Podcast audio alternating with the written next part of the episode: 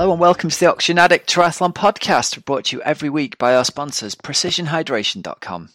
Precision Hydration offer electrolyte drinks in different strengths to match how you sweat. Personalize your hydration strategy today at precisionhydration.com and get a free box or tube of pH worth up to $9.99 using the code Oxygen Addict. And also a bit of advance notice that over Black Friday weekend, the code Oxygen Friday will be good for 20% off everything in store on precisionhydration.com. So that's from Friday the 23rd of November through till midnight Cyber Monday on the 26th of November. Now, we're also brought to you by TeamOxygenAddict.com Triathlon Coaching official coaching partner to the Outlaw series. Training plans, coaching support from your host Rob Wilby, monthly video coaching calls, and a private Facebook group for you and your teammates. And you can also join our free Oxygen Addict Triathlon Community Facebook page. Just uh, look that up on Facebook and join that. Loads of great triathlon chat going up. Hells, we are now over 900 members in that group. That's awesome, isn't it? Over nine. Wow, yeah, that's that's grown very quickly. It certainly has. Yeah, that's four weeks. I think we've been doing that for now. Maybe even maybe five. I'm not sure, but yeah, 900 people. That's brill. So pop in there, say hi, have a bit of chat, ask your training questions. It's all good, and uh, yeah, exciting news about being official coaching partner to the Outlaw Hells. That so what what's that going to mean, Rob? What does that mean? Well, it means that we're going to be doing some training articles for them. We're going to be doing some free webinars for people doing the Outlaw. So, anything, any of the Outlaw half events or the Outlaw full, if you want to know about your training, we're going to be doing some. Initially, it's going to be webinars actually, but I'm also going to be writing some articles for people in the run up for that. So, the first one's happening this week. It's going to be a kind of how to train over winter if you're doing half Outlaw or full Outlaw next summer type deal. So, yeah, exciting stuff. It's, it's a it's a, such a great race, and I know like Nottingham sold out, didn't it? The Nottingham half sold out very very quickly as did, yeah. as usual. Yeah. Still probably places on the full. That's right. Yeah. So get yourself over there, and uh, if you're looking for a race, we loved it, didn't we? This this summer, despite the weather, we loved it. The summer, the the monsoon summer, the the day in Nottingham whereby it just like threw it down completely. Good yeah, we were there, didn't we? We did the um, the relay at the Outlaw full, and then a couple of years ago I did the uh, Outlaw half, and yeah, cracking race, brilliant stuff. Ace. So, uh, what have you been up to, Hells? What's new with you? What's been going on this week? Oh well, there was no crazy wedding in the middle of it this week. Uh, I went to the Training Peaks Endurance conference summit, endurance summit, um, which was in Manchester last week. They had a couple of days. They had the Training Peaks University as well. I just went for one day, the first day, and yeah, there were a lot of endurance enthusiasts in one room. It was really, it? Yeah, really, really good to just meet lots of different people, lots of different coaches, um, and experts within the field, I guess. Yeah, all manner of experts were there, and because I was short of them, they asked me along. I didn't see you talk, but I, I saw um, like sports psychologists, nutritionists, uh, strength and conditioning experts, bike fitters. It was a total array of different people, different areas. They had like workshops on running mechanics. Um, they had loads of stuff. They had panels about uh, you know how to make the most of your time, etc., etc. What were you talking about? It was well. First up, I've never been to the Etihad Stadium before, and what an amazing venue for conferencing that is, isn't it? It was totally inspiring. Was it? Yeah, the the whole sort of like the glass backed thing, and it just I loved the whole place. I thought it was amazing. I always think it's very so. I, I have been there before for a different event, but um, the first time or my first sort of the start of my relationship with the Etihad Stadium would have been back in 2002, Rob, when of course it was the stadium for the Manchester uh, Commonwealth Games. Okay, yeah and and then they and you sort of think I, I I was standing outside the other day thinking I cannot even picture how this was during yeah. the Commonwealth Games. I, I couldn't rewind my head back to it. Um, and I just, but I remember at the time of the Commonwealth Games, you know, there would have been one part of the stand or the stadium which didn't have a roof or anything like that, and then they would have had to have like dug down and like put in loads and loads of seats, and it's just amazing now, isn't it? As well, how massive Manchester City have grown as well, sort yeah. of as a football team. Yeah. Um, and then yeah, it's it, it was funny because there were people from all around the world, and so for them for the first time being the there, conference, probably you like you. Yeah, yeah, yeah. Yeah, yeah.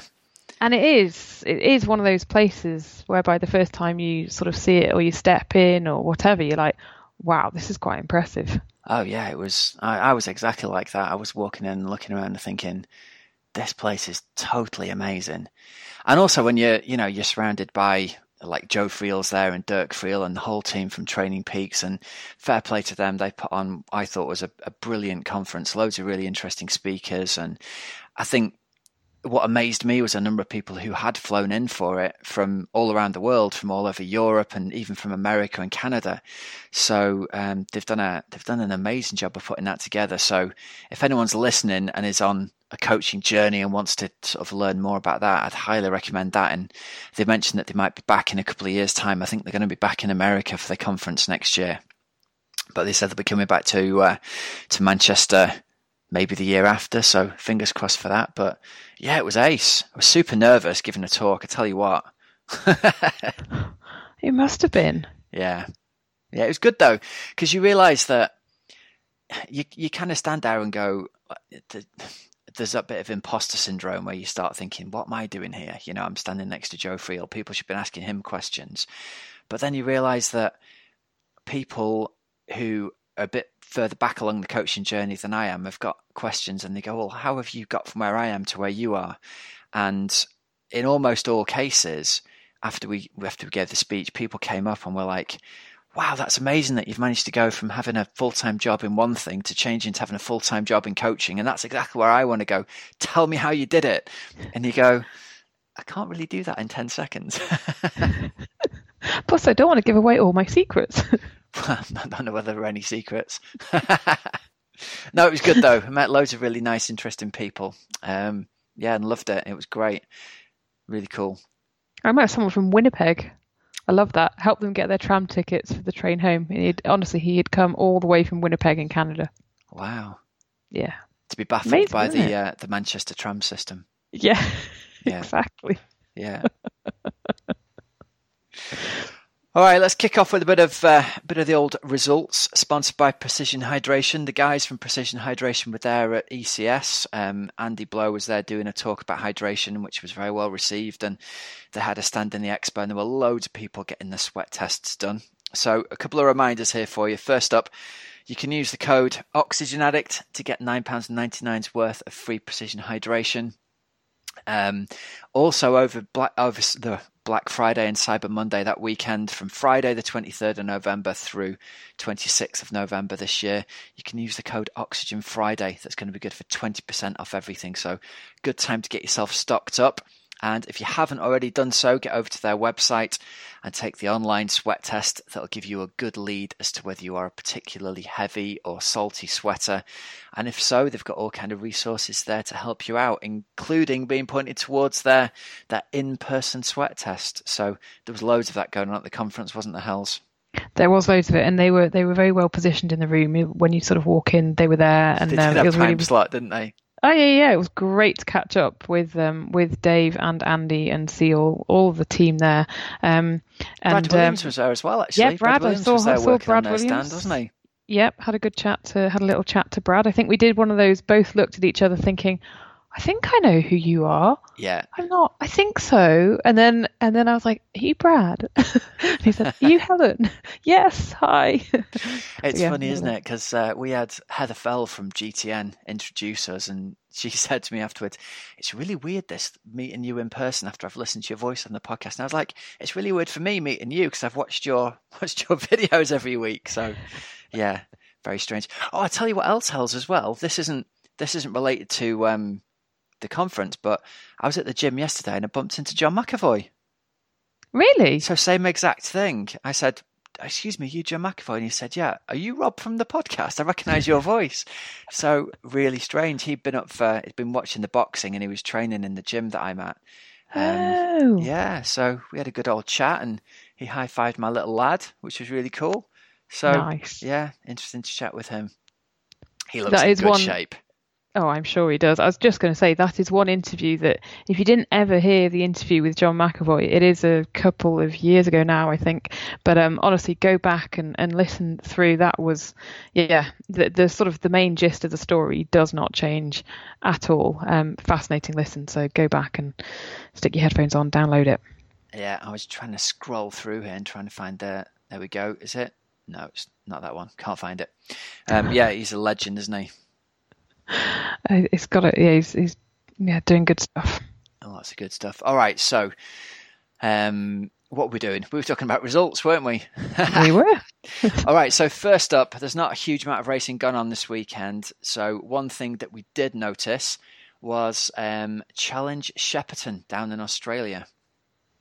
Yes, um, and uh, Levi Maxwell and Annabelle Luxford uh, were the winners there. Loving the blue skies down in Shepparton, Rob. Yeah, it's nice, isn't it, when you, you look out the window and it's raining here, and then you see them in the thick of their uh, their race season down there. Oh yeah, just uh, sort of going into going into summer, aren't they? Yeah. So Levi Maxwell, three forty six, ahead of Tim Van Berkel, uh, fellow Australian, and then Matt Slee and Annabelle Luxford, comfortable win there by ten minutes ahead of Grace Thek and uh, Courtney Gilfillan, third. Good, good, good. And a shout out to Team OA member Rich Flaherty, who smashed his PB in that race as well. So nice work for him. Disappointingly, Hells, Rich has always had a very, very big, impressive beard, and he shaved it off for race day. So I didn't even didn't even recognise the photo of him. Oh, he had like a proper, proper, massive, like halfway down his chest kind of beard, and it's almost all gone. wow. Wow. Uh, other race results we had um, the Coed y Brenin Trail Duathlon was on. It was last weekend, wasn't it? Yeah, just down the road, really, isn't it? Or sort of down the road from um, where For I us, grew yeah. up. Yeah.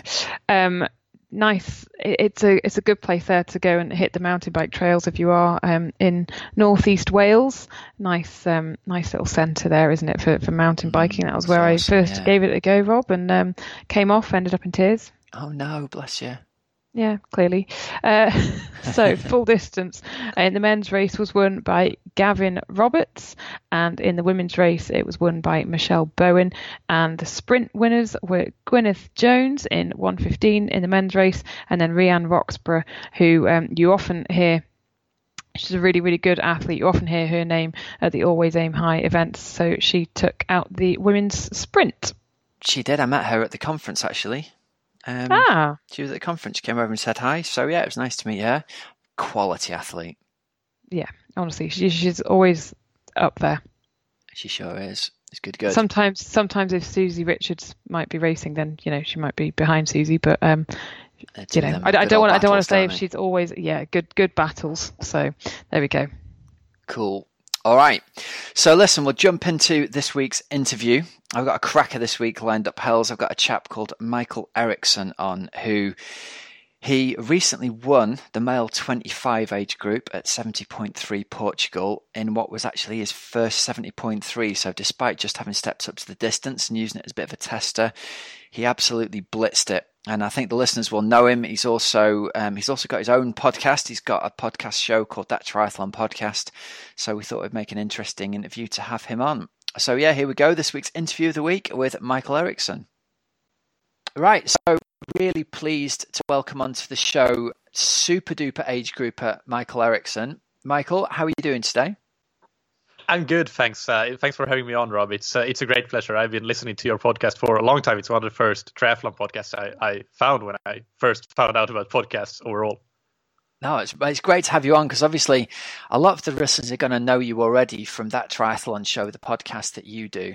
But I really wanted to get you on because I think you've got this really interesting story about becoming a top age grouper and you know let's hear the story of how you've gone from working full time outside of triathlon to basically optimizing your life to live the dream to try and be the best triathlete that you can be. Yeah, uh, totally. And and it's an ongoing process. It's it's not finished.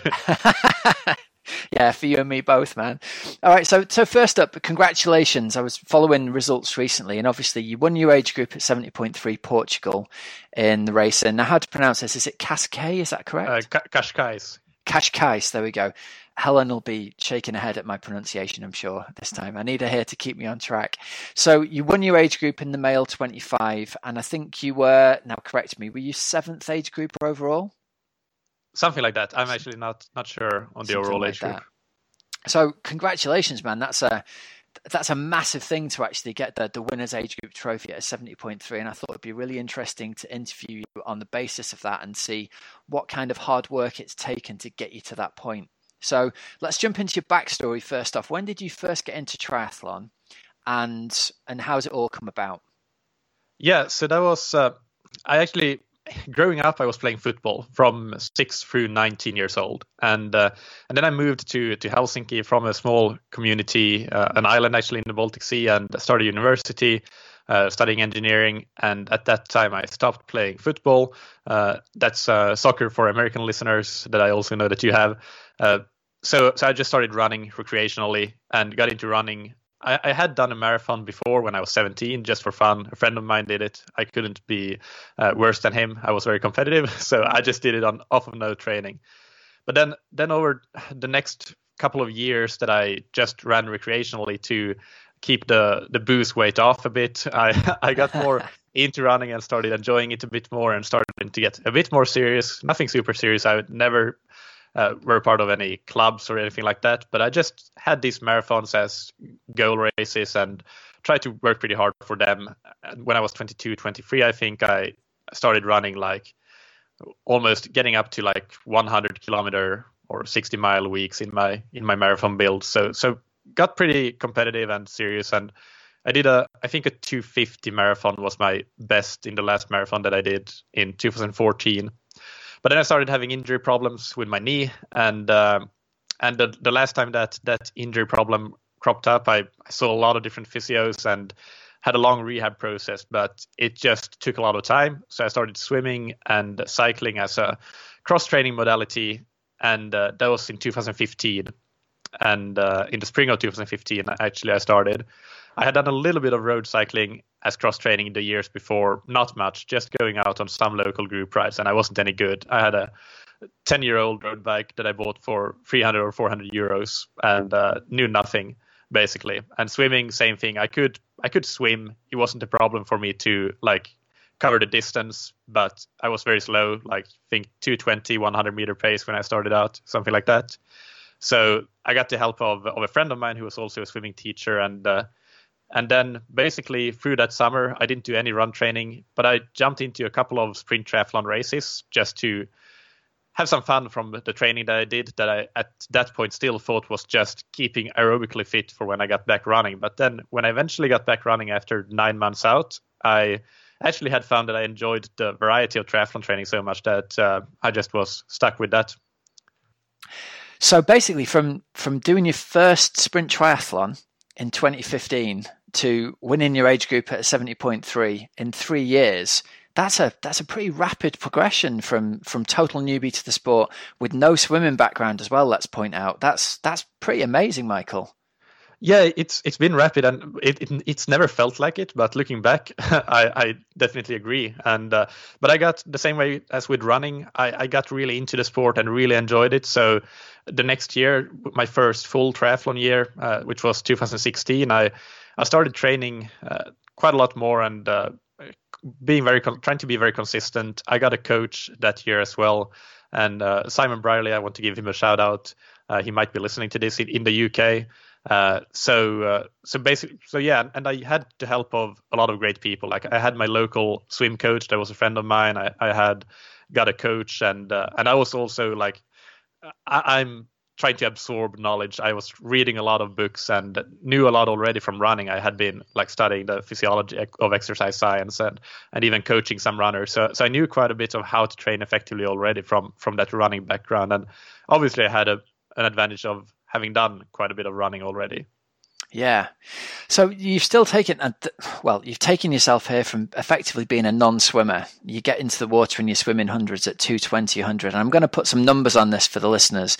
At 70.3 Portugal, uh, to win your age group, you your splits were I love the fact it was one second under 28 minutes. So 27.59 on the swim, get in, 221 on the bike, and 124 on the run. So you've taken yourself from the point of, you know, 220 per 100. A 28 minute swim at Ironman is something like it's like mid 120s per 100, is it? Something like that off the top high, of my head? High, high 120s, I think, like okay. 128 or something something we'll, like that. We'll give you mid 120s. How about that? Too modest. so massive, massive increase in your swimming in, in what's like a three and a half year period. Let's talk about the training that's got you from obviously you're aerobically really fit already, but the skill acquisition part of it is something you've probably had to work really hard on. What did your swim training look like in that time to go from from there to here? Uh, well, I first started out with doing one session per week or per two weeks uh, at least with that coach, and uh, and she uh, she gave me basically she told me what to work on technique wise. But I also like when I first started before I got in 2016 in the winter of 2015-16, I actually used Joe Friel's book Your Best Triathlon and used some programs from that. So so I used sort of his um, structured workouts as well, which was it, it wasn't any long, big swim workouts really, but but I did a lot of hard intervals even when I was swimming. I was down at around two minutes per 100 by that time from technique improvement. So I was combining from the very start. I, I would say that I have combined hard swimming with technical improvements. I've never had really a long period with just focusing on technique. I've always always done quite a bit of hard work as well on the swim and uh, being really gassed. Yeah, the runner's mindset right there, isn't it? Must work really hard. yeah, yeah. and, so how uh, did your how did your progression work across the years then? Can you roughly remember? So let's say you were swimming two twenties in 2015. How did it how did it kind of sequentially move forwards? Yeah, so 2016. Oh, th- this is a very good question. Uh, I, I think I was swimming probably towards the end of summer 2016. I might have been doing like I might have been at the 145 threshold pace or CSS test pace, yeah. something like that. And uh, 2017, maybe I was down to at the end of the summer 2017, I might have been down to 135 or something. And and this year I've I've done a I haven't done a lot of CSS tests. I did one recently that was 130, but that was off the back of not a lot of swim training recently. Uh, I've also had some problems actually with my swim training, even though it's been improving this year. But oh, yeah. I, I think that when I was swimming my best, which was in May this year, I did a 1458 1000 meter time trial, and I think that my CSS would probably have been in the like 128 or something like that. Got you. Yeah. So, so you've had that nice consistent improvement across time. How many how many times a week were you swimming then to see those improvements over the past three years? or most of this period it's been three to four times per week i, I would say and uh, and this year especially in 2018 from from january through may i was swimming a lot. Uh, i was doing especially early winter i was doing a lot of 20 25k weeks with five to six swims per week because i was injured on on the run and partially on the bike as well. Uh, but now it's back to actually three times per week. So uh, but three to four has been like a standard yeah. amount of swim. Yeah, so so you've really had to put the both the work in improving your technique in, but then I often think there's that kind of tipping point when you get to around 145, 100, you can kind of back off a little bit on the technique work, and then that's when the the ability to do hard work. It's like you've fixed enough stroke flaws that they're not holding you back anymore, and you can really focus on the the, the fitness technique. And I think your your sort of natural hard work mindset probably accelerated your development by putting that time in in the pool at that point onwards. Yeah, yeah, I would agree with that. Definitely. Yeah, yeah, yeah. Good. So, talk about biking a little bit. Then you, you said you bought a 300 euro bike back in the day, and all of a sudden you're putting out a 221 bike split, which, having compared you to the other guys around you, you weren't far off the fastest age group bike split of the day. You were only sort of five or six minutes behind the pro who the pro who won the race did a two fifteen on the bike. So you're an axe on the bike these days, man. So let's get into that. Let's talk about your bike training. Yeah. Uh, so well, let's think. Well, first, the first half year or so before I got my coach in the, that full season, I, I did use that Joe Friel program I did a lot. I was living in living in Finland still at that at that time, so so I did a lot of training indoors on the indoor trainer, which I know that you are also a big proponent of, and I big think fan. that that has helped immensely to do a lot of hard work uh, on on the indoor trainer. Sort of that we actually just did an interview for for my podcast with you, and you talked about how you structure that, and and I've had kind of a similar approach uh, for myself on the bike with with a lot of like time effective training indoors on the on the turbo and uh, the same thing continued really with uh, uh, with when I got my coach. We did, still did, but I I also got outside and tried to learn to learn the technical skills and and also how to be better positioned on the bike. But but really my focus was for a long time on just the sprint and Olympic distance. So so I was still training mostly on on a road bike. So so I wasn't really that focused on on aerodynamics, more so on on power definitely when I got, I actually didn't get a power meter until 2017, early 2017. So before that, I was training more on sort of effort level and RPE. Yeah. Uh, so getting a power meter uh, that was that was invaluable. It, it, really helps you train so much more effectively. I, I can't speak highly enough of having a power meter. Well, especially your your background is you're you're from a very scientific background, and in fact, your you know your website's title Scientific Triathlon. You've got an MSc, and so I was going to say getting the power meter was probably a real tipping point for you because all of a sudden everything can then be quantified, analyzed. You can see what training response produces, what fitness gain. That must have been massive for you. Yeah, for for sure it, it was, and uh, I think that uh, when I was still in, in Helsinki and I got the power meter, a lot of the training that, that I was doing, uh, we actually I actually used TrainerRoad quite a bit and their programs. So so did quite a lot of sweet spot work, but also threshold and VO2 max quite like a mixture really of different yeah. intensities, but but quite a lot of intense work really. That that, yeah. that that's what it was like. Since moving to Portugal, I moved here uh, to Lisbon one year ago in October 2017. I've done I put in a lot more miles and I've actually improved a lot on the bike since moving here. So so getting that base mileage in, which I probably lacked before, has also had a big impact. And in terms of the intensities that I do now, now I actually I live in a flat share which is quite small. I don't do a lot of training indoors, if any.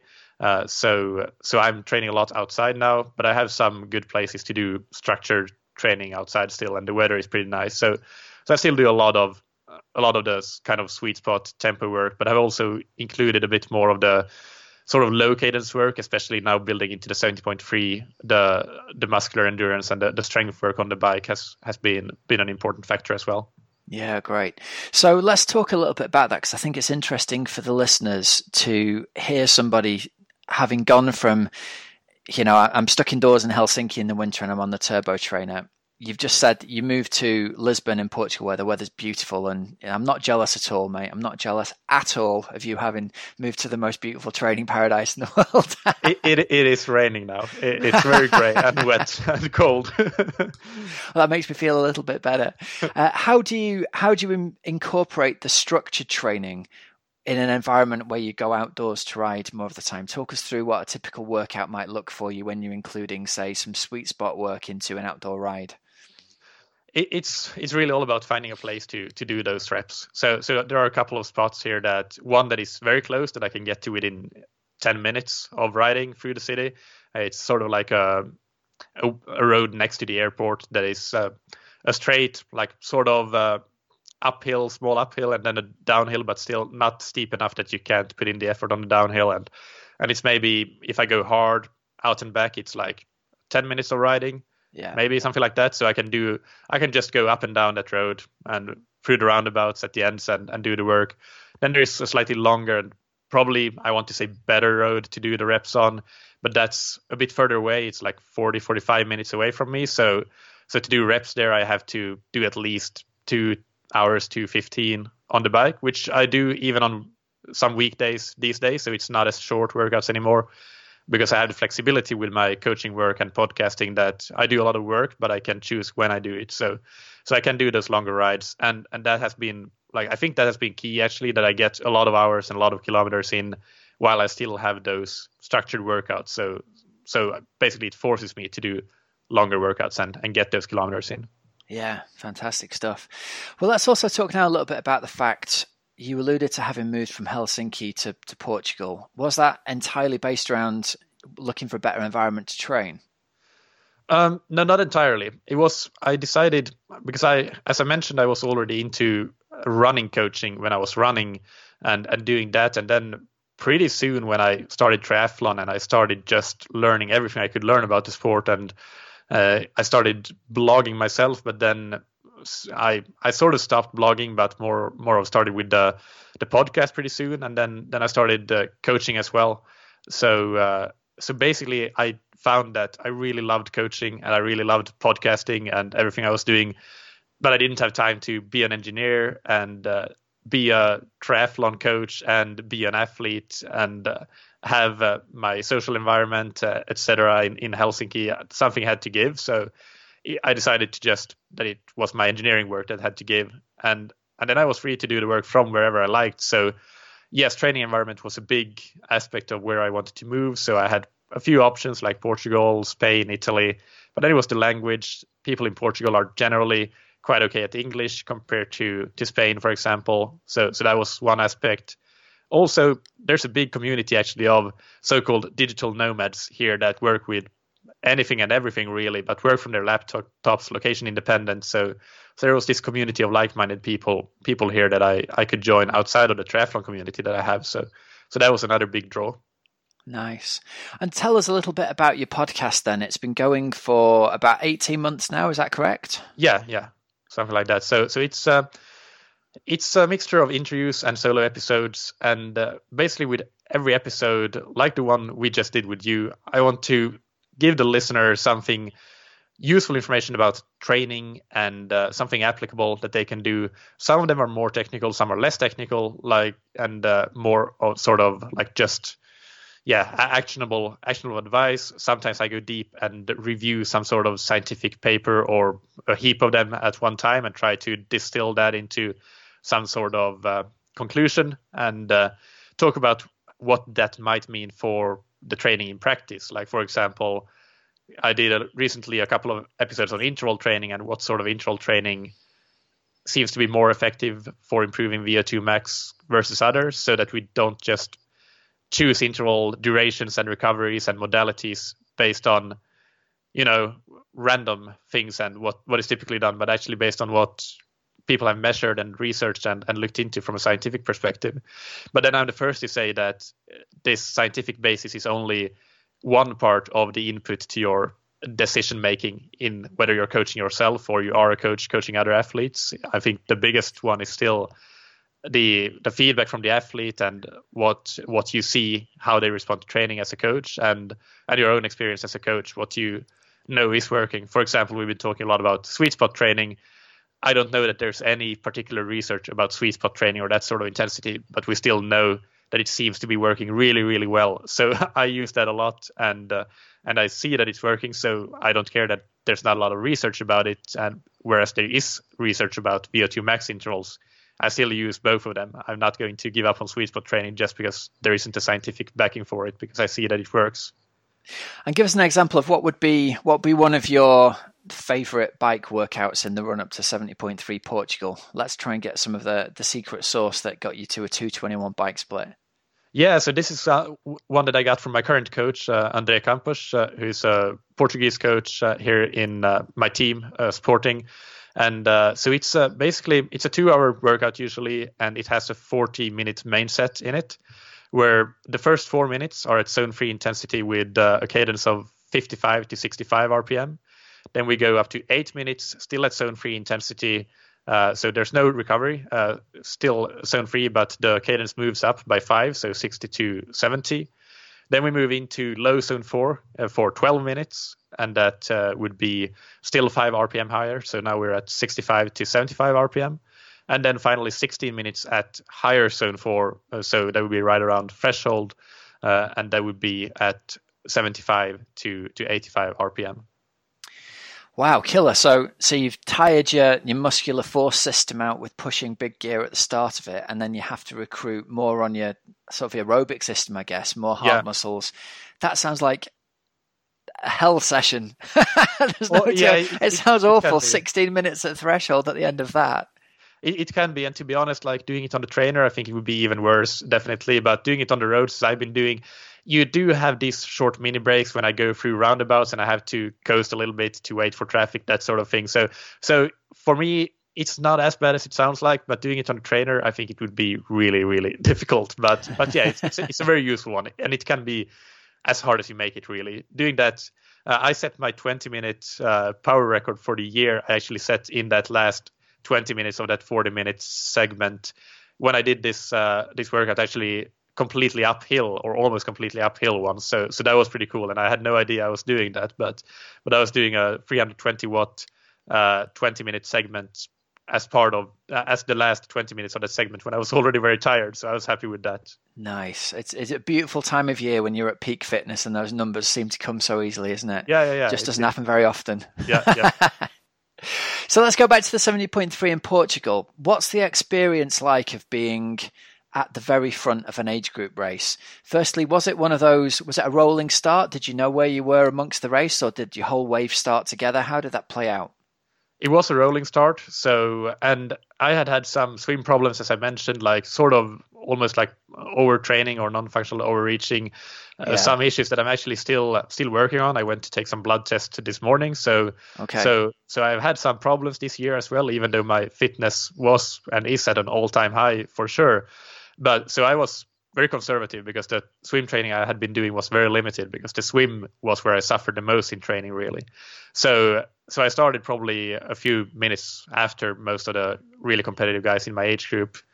Uh, but uh, then basically getting out on the bike, I pretty quickly uh, did. I had to do quite a lot of surging at the first 15 kilometers or so of the race, but then then I find a good a good rhythm and I saw the people around me. It was moving positions quite a bit, but I saw that at least a couple of them, if not three of them, were also in the same age group. So, so I had part of the front end of the ra- race right around me at that point.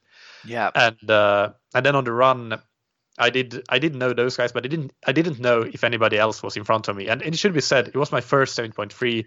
I had as a goal that to qualify for next year's World Championships, but not in this race. This was just to get experience, see what the distance was like, and then next spring I would use as my attempt to qualify for for Worlds and start to move into the the longer distance from the sprint and Olympic distance. So so I was just trying to get the most out of myself with no performance expectations really, which was a good place to be mentally, just enjoying the day. Yeah. And, yeah, and then, on, great. then on the run, I, I did see that a couple of those guys I, I actually pulled away from from that small little group that we had and uh, and got into T2 first of all of us, but I still had no idea if anybody else was in front, and I still don't know. I haven't checked the results if somebody got there ahead of me, but I was I knew that I was in a very good position, both time wise and position wise, heading onto the run.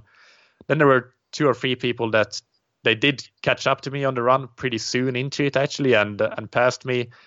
I, I just held my pace. I still was running a bit faster than I thought I could run, so so I didn't go with them but but I kept that that steady pace and I managed to hold it throughout. It was very hard, but I managed to hold it, and it was a very hot day as well. So I think that that played a part in that. Probably the others didn't manage to hold their paces; they faded in the in the heat, and uh, and I could overtake them in the end.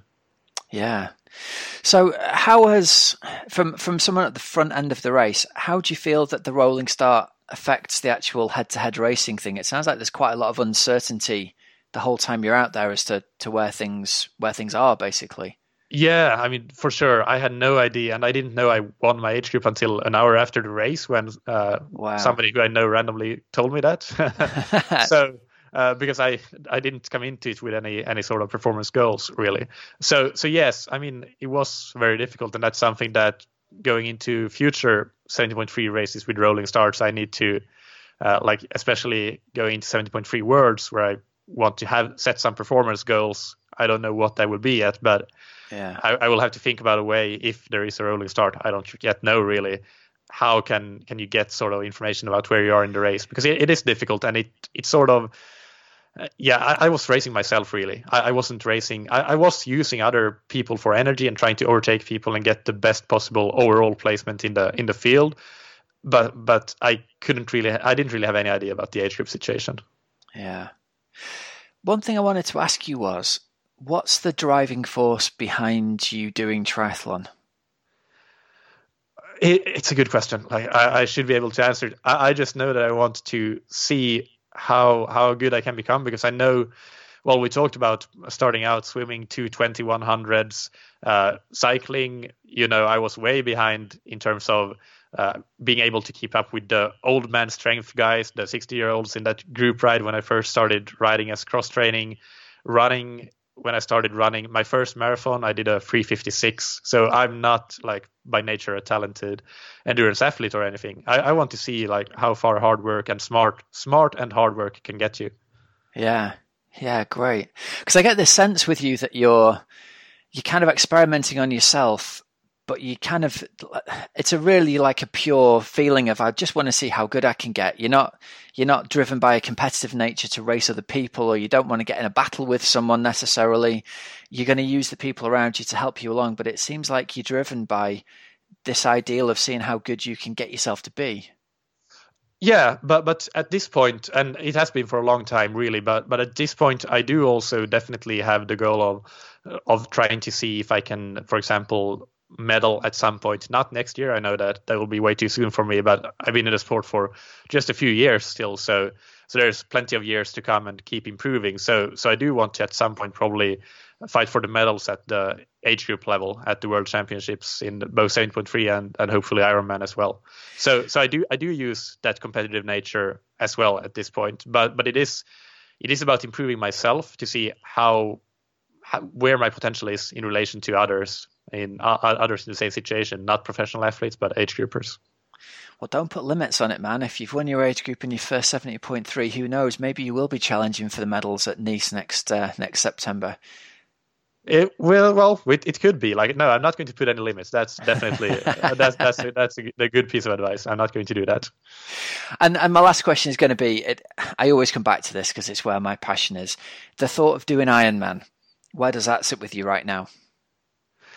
I, I know that that's going to be my strongest distance because I'm I'm not a fast interesting. Yeah, yeah. I, am not a fast athlete but but I I do think that I have uh, I have very good mental resilience both for the training and the racing which I think is needed for the Ironman uh, distance. And and I know that I have good endurance. When I was running I had really good marathon times compared to my 5k times for example. So so so I know that that that's going to be something that can suit me. And also I think that the uh, the analytical side of things, getting the most out of your training, it's going to be even more valuable as you as you get into the longer distance and really making sure that you tick all the boxes and, and get the most out of your training and also things like recovery, nutrition, etc. Yeah, yeah, cool. All right, listen, and just finally tell us.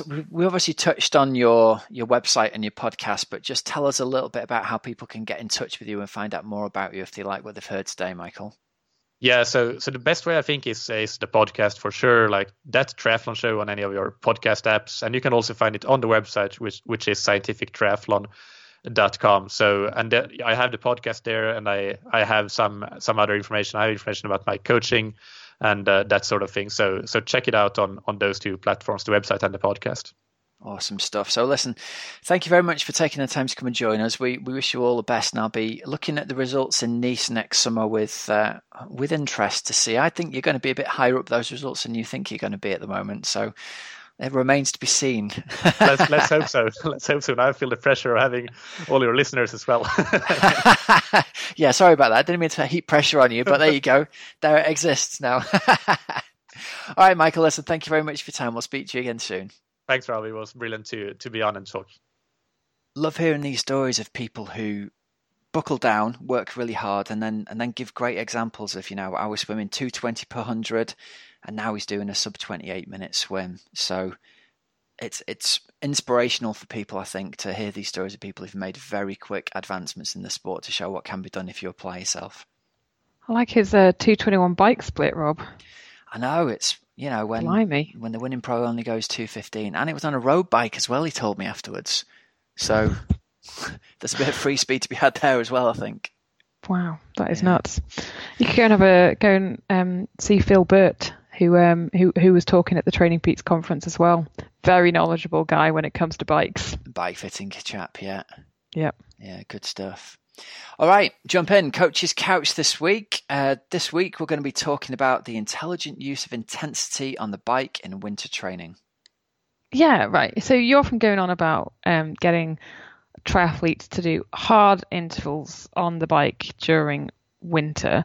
So why do you go with that method rather than sort of, I guess, the more traditional long, slow base miles? Okay, so I know it's a little bit of, sort of contention here in the in the realms of going against the book. But anyone who's tried to do lots of long, slow miles over the winter can know it's it's going to be a real challenge with things like heading out to train in the dark, getting soaked and freezing partway through your long ride. And I think the big challenge is how many athletes miss their winter rides because the weather's just too bad. So this whole focus came around because it's an approach to try and make the best use of the time that athletes have got most athletes don't have loads of time to train. They can't actually make a lot of use of the time. They do have to train during the winter because of the weather and things like that. So I thought, right, let's try and use the winter to to build bike power and see if that translates to outdoor fitness. And the great news is it really does. It eliminates the external factors like the weather, the temperature, the darkness. You can just get yourself indoors on the turbo trainer. It's all really controllable and you can hammer yourself and get really good gains while, you know, not necessarily your friends, but that other you who might have tried a different method of training is either not doing that training because of the weather or trying to do it and not being very successful. So, what we're going to have you do is we're going to prioritize sessions indoors that take no more than an hour. We're going to include 30 to 40 minutes of really high quality, high intensity work on the bike. If you've got a power meter, it's going to be working at functional threshold. If you haven't, that's okay. You can use a heart rate monitor, or you can even actually just use a speedo that measures the speed of your back wheel, and that's going to allow you to make sure the power is transferable from session to session. Now, the good news is it's very effective. The slightly not so good news is it is going to be extremely hard and extremely taxing. So you're going to have to be ready to grit your teeth and get through it. But you'll find that your aerobic fitness will skyrocket over the winter and you'll be amazed that come springtime, what will happen is you'll go out and ride with your buddies who haven't trained like this and they won't be able to stay with you anymore. You're going to be going two or three kilometers an hour faster come the springtime while everyone else has either stagnated or gone backwards during the winter. So, what we've traditionally seen within the athletes we coach is a, a power jump of sort of six to eight percent in an eight week block, which may not sound massive, but if you can do two of those eight week blocks over winter, that's a significant jump in performance in terms of how fast you'll be riding on the road come the springtime. And there we go. That, That's it. There we go. That, wow. Well, it definitely um, it's definitely worked for me previously, and um, especially you've got to be prepared to do it, haven't you? That's the thing. You've got to be yeah. Like athletes you like you it, who are prepared to put the work in get really good results. So that's the caveat. I think if you have it in an actual plan and it sort of appears, um, like we've spoken a lot about this before, about having, you know, a, an actual structured session, then then you totally. can do it. Yeah. Whereas if you don't, then it makes it really, really difficult. And it's very easy to just sort of sit on a turbo, isn't it, and and move the legs, but not yeah. really get a whole load out of it. Well, there's two things there as well. I think that. Like first up, if you do just try and get on the turbo and you've got no structure to it, you're going to get bored really quickly and you'll get off. But if you have got something written down, even if it's just you as a person having decided what you're going to do before you get off, then the time goes really quickly. You get your tunes on and you decide you're going to do, you know, four reps of five minutes or whatever. Once you've set your brain to do that, you've got a goal to reach before you finish. Whereas I think if you just try and ride, once your bum starts to get sore, you think, "Yeah, I've had You're enough off. of this. Thank you. Yeah, that'll do." I'm going inside. I'll, I'll, just do half an hour, and we've all done it. I know I'm guilty of this. I just go, "Oh, actually, I just do half an hour today rather than an hour," and you get off. Whereas if that session's in front of you, or even better these days, if it's in Zwift and you've got little targets coming towards you on the screen, you have to get it done to get your little little star, don't you? Yeah, yeah. No, so I, I think it's. I think Rob, if we lived in you know, if if you lived in like a warm climate year round or whatever, then it would be easier, wouldn't it, to get those base miles in if if you wanted to go down that approach. But um, in the UK, in you know, in the northern hemisphere, uh, we we don't. It's pretty horrible outside on you know come the thick of winter, and it can be quite miserable. So um, yeah, at least the pain's over more quickly. Yeah, exactly. And then it has this added benefit that you get into spring when the weather starts to get nicer. You're much fitter than you were when the winter started. And as you transition to riding outdoors, when the nights are, or when the days are longer and there is more daylight hours available, you can then go out and do those base miles in inverted commas, those longer, more steady aerobic miles. Then, closer to your goal 70.3 or Ironman, it's much more specific training to do that closer to your goal race. And you're going to be covering those miles faster because you're fitter. So it's a no brainer except for the fact you know your buddies will all be trying to grit their teeth to hang on to you. So yeah, that's the only downside: the feeling of like dropping all your mates every time the road goes uphill. Oh yeah, but then there's there's no downside. That's not really a downside, is it? Everyone loves no. handing out the hurt bucket. Yeah, exactly. All right, so we'll jump over and have a look at some of the news we've seen from around the world. Um, the first thing that I noticed is Yorkshireman is going to happen next year. Yeah, so it's going to be a full iron distance race. Um, and it's obviously going to be up in Yorkshire, so Newby Hall. Now, I've done a half distance at Newby Hall, and what Great I venue, can tell you, it? it's a really, really good venue. I remember the river being, I remember the river being quite dark, but it was, it was quite nice. I'm sure you swam a little bit downstream and then a tiny bit upstream or something like that.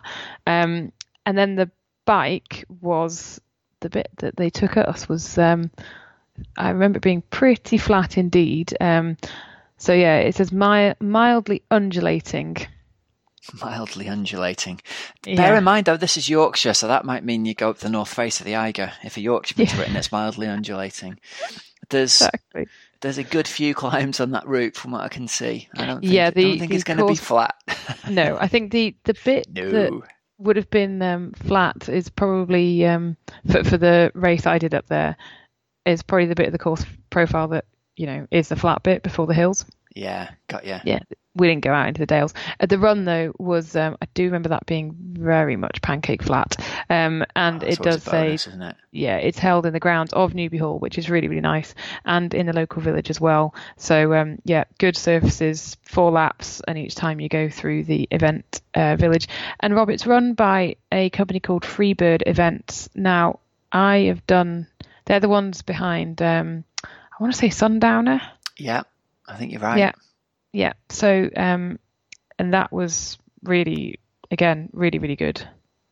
Yeah, it's good. I mean, it's another. I think that makes. Oh, what did I see earlier on? There was like seven iron distance races in the UK next year now, which is quite mind blowing, isn't it? When you think back to when I kicked off and there was only there was only one iron distance race in the UK, and that wasn't even a branded one. So the fact there's now seven to choose from, and I think this course looks great. I think there's going to be a good mix of you know faster, flatter roads around the area, but also some hills to break it up. I think it's it's going to be a nice mix. That's it. Yep. So They're check that out as then. well. They're doing half on the same day, are they? I hadn't seen that. Yeah. Oh, yeah, cool. on the on their website. Um, so yeah, both races Sunday the twenty third of June, and uh, the Sundowner one, Rob, which they run, is the thirty first of August. If Nice. you're interested in that? So check that out over at Freebird Events. And then another event that I've seen. Um, the organizer Darren sent us an email about this a couple of weeks ago. Do you remember us talking about Ultraman? We had Ultraman world champion Rob Gray on. Yes, yes. Now, distance wise, I can't remember what what are the distances. Oh, it's well. First up, it's a three-day event, right? So it starts with a 10k swim on the first day. Yeah. You know, so just a 10k swim. Um, in fact, before we before we say this, what the distances are, we should say there's going to be one in the UK next year. This is what we're going to be talking about. Ult- or UM UK. I don't think it's an officially branded Ultraman. Looking at the website, it says Ultraman distance. So altogether, held, it's 515 kilometers of racing over the over the three days. So day one, 10k swim. Day two, oh sorry, sorry, You day missed, one yeah, you missed a key thing there. followed by 90 miles on the bike, as you do. Yeah. Day two is 172 miles on the bike, and day three is a 52.4 mile double marathon. And it's all based around Betws-y-Coed in North Wales. So, ain't going to be flat. Some decent terrain for you to run and ride around there. And the swim is in uh, Bala, isn't it? Yeah, Bala Lake. Oof. You know what, Rob? I did I did see that, and I thought, as in, I, I just saw it um, when you when we sort of looked at the link. Don't and I was it. like, Don't oh say it. yeah, that. Do you fancy it? No, I But no, no, no, no. I'm I'm not oh, going to okay. do it. But I did think. I don't know. I sort of thought oh, that that sounds doable, but then then the uh, 52 mile double marathon run on the third hmm. day, I think I thought, no, hmm. really, like that's steady a, on. Yeah, yeah, that bit was a steady on moment. Whoa. Yeah, so there's That's a few a other way, different events it? going on there as well over the weekend. So check it out. The uh, the website is racingquest.co.uk. So if you fancy a bit of Ultraman action, um, Ultraman distance action, I should say, before we get a lawyer's phone call, um, check that out over yeah. at racingquest.co.uk. And the last bit of news I've seen, Hells, uh, this is just mind blowing. Have you seen this story about the Japanese marathon runner who yeah. fractured her leg in yeah. the Fukuoka relay team. Yeah, I did see this. Um, Rei Iida, so uh, yeah, 19 years old, 200 yards left to go of her race, and um, she basically crawled it. She's she didn't want to let her yeah. teammate down. It's a two teammate. and a half mile relay race, isn't it, for them to mm. to do a full marathon distance. With 200 yards to go, she tripped, fell. Turns out afterwards, when they looked at her, she'd broken a leg. So she crawls on her hands and knees for 200 yards to get to the finish line. Ray, we salute you, you legend yeah. of endurance. Oh, I don't think I don't think I'd be doing that. But um, it, it did remind me of the uh, crawling across the finish line moments at Ironman Hawaii. Yeah, it's just amazing, isn't it? Yeah, how far you'd go. You don't want to let your teammates down. It's like Rich, wasn't it, in the relay that we did at Outlaw? Yeah. Carried on, didn't he? Got back on his bike. After crashing, yeah. After his him. car crash. Bless him. Oops. Yeah. Never mind. All right, well, that's just about everything from this week's show. We can wrap that up here. Thanks very much for listening, everybody. Um, you've been listening to the Oxygen Addict Triathlon podcast. With thanks again to our sponsors, precisionhydration.com. Remember, you can use the code Oxygen Addict for nine ninety nine's worth of free product on the uh, precisionhydration.com website.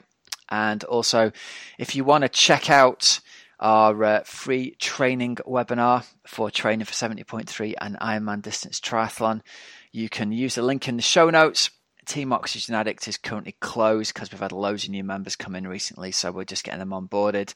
So, as a thank you for watching the webinar, if you watch the whole thing, we're giving away a free four week winter training plan. So, the kind of bike training stuff that we talked about there, we can give you a taste of what those sessions feel like within the free four week training plan. So, just use the link in the show notes. So, yeah, until next week, I'm Coach Rob Wilby. I'm Helen Murray. And thanks for listening, everybody. Have a great, safe training and racing week, and we'll speak to you again soon. Cheers, everyone. See ya.